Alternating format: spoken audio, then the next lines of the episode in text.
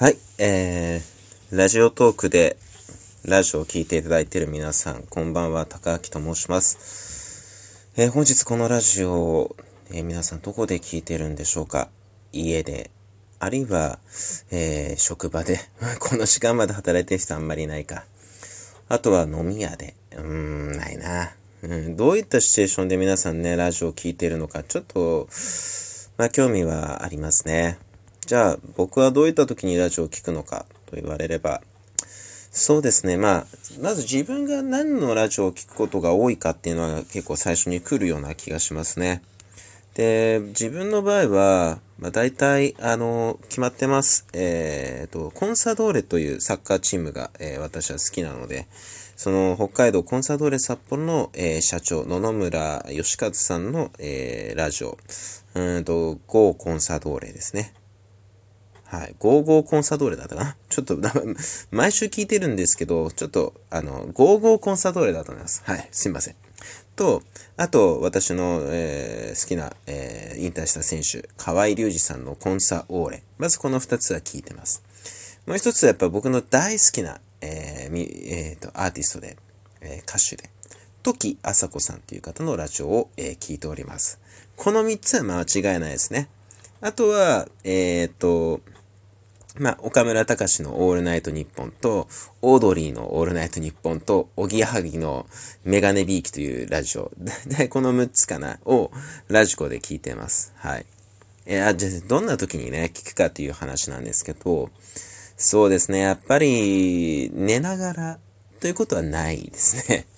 やっぱ移動してる時に聞くことが多いかなって思いますね。やっぱりこう、10代の頃とかは、寝るときにね、ベッドに入りながら布団にくるまって、ヘッドホンで、オールナイトニッポンとかね、聞いてたんですけれど、今の年になると寝るまで秒なんで、もう即寝ますね。横になったらもう即寝ますね。なので、どちらかといえば、やっぱり移動しながら聞くことが多いですかね。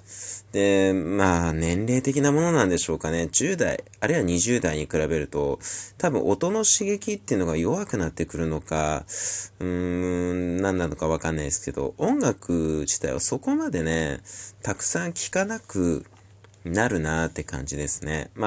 どうしても自分の気に入っている曲とかジャンルっていうのが結構固定されちゃって、で、その固定されたジャンルの中で新しい刺激ってなかなかないわけで、そういうところで、じゃあ逆に新しい曲に耳が馴染むかと言われればそうでもないので、どうしても決まってくる。で、歩いてる中で、逆にですね、人の話している声を聞く方が足っけ、楽だったりして、なので、結構ラジオを聞いて歩いてることが最近多いです。つまり、どんな時に、長かったな、これ。どういう時に皆さんラジオを聞いてますかという部分については、僕は、移動したり、歩いてる時に聞くことが多いです。皆さんはどうですかね？どんな時にラジオを聞いてますか？結構ラジオ寝れない時に聞く方ってやっぱり多いみたいなんで、ね、最近だとイケボっていうんでしょうかね、イケてるボイスで、ね、こう安眠へみたいなねこともありますけれども、はい、ということで、ラジオなんですけれども、今日はですね、ちょっと趣向を変えて今回からトレンドについてちょっと取り上げていきたいなと思います。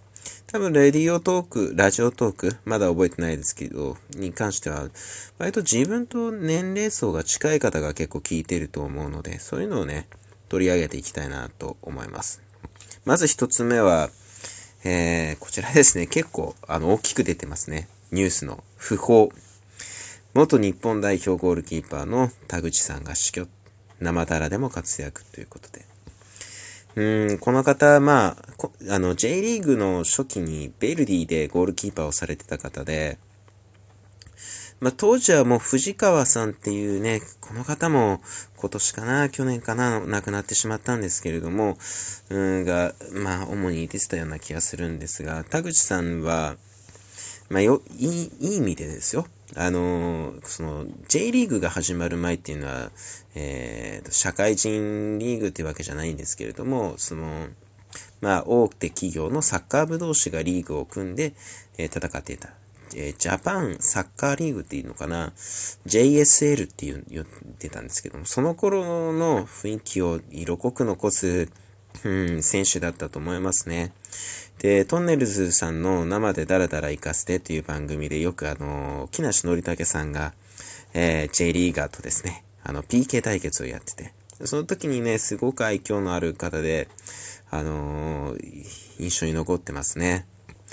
代表、現役を引退なされてからあまり、以降のね、メディアでの、ご活躍っていうのをテレビで見かける機会っていうのはかなりなくなったんですけど、おそらくは、サッカーのね、普及と育成にですね、慢心していらっしゃったのではないかと思います。はい。やっぱり、今見たら引退後はですね、青森山田高校。これはサッカーですごく有名な名門校なんですが、青森山田高校などで監督も務めたみたいですね。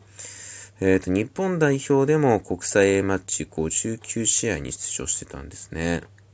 あれでも僕の記憶違いですかね。ベルディにいた記憶あるんですけど、基本的には高卒で三菱、今の浦和ですね。三菱に入ってたんですね。でもベルディにいたと思うんですけれどね、ちょっと記憶が違ったらなんか悔しいんで、皆さんぜひ、教えていただければと思います。はい。ベルディっていう記憶は間違ってたのかな？ちょっと調べてみましょうか。なんか気になってしょうがなくなっちゃったんで、はい。田口さんね。三菱、だったんですかね。ちょっと。こういう時って結構記憶が間違ってたんじゃないかとかって気になりますよね。自分の幼い頃の記憶、絶対こうだと思っていたものが間違ったりだとか。全然違いましたね。